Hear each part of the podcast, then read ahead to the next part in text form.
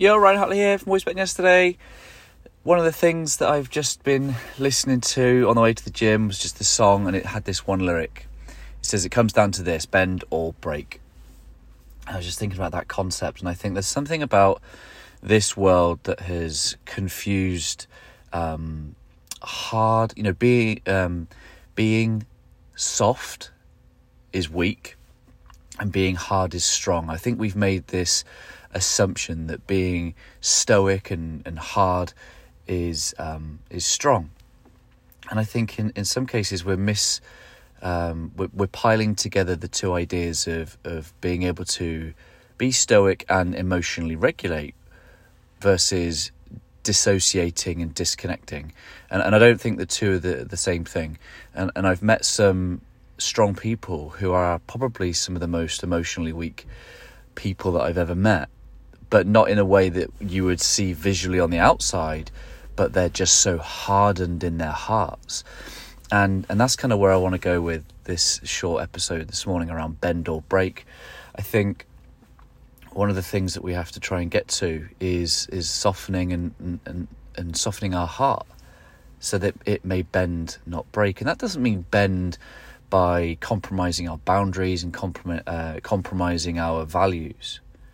It just simply means that we are able to surrender and go with the will of the universe, to not resist. And to not resist means that we reduce the likelihood that we will experience suffering.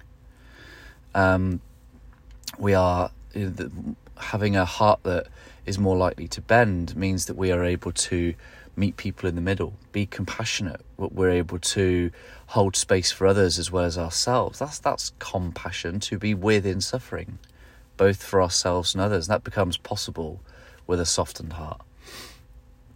So there are a number of reasons why we need to have a softened heart for us and for others. Um, and and the opposite is is a hardened heart. You know, if if we don't bend, we will break. And so often the hardened heart tries to control everything and it requires on certain conditions to be met in the world. And if that doesn't happen, what do we then get? We get rage, anger, we get anxiety, we get frustration.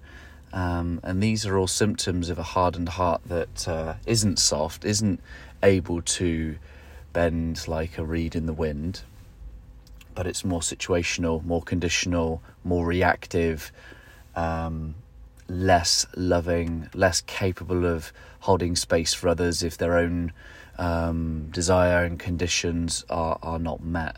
Um, so you can see how the world um, has got things slightly upside down.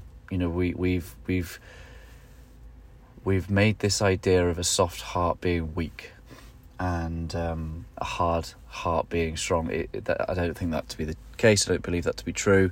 Um, and I know that you know the, the truth when you hear it. So, this is my encouragement to you today, my friends. Soft hearts, soft hearts um, allow space for the universe to do great work in you, through you, um, and just be a willing participant uh, in all that is meant for you today. Have a great day. Always love.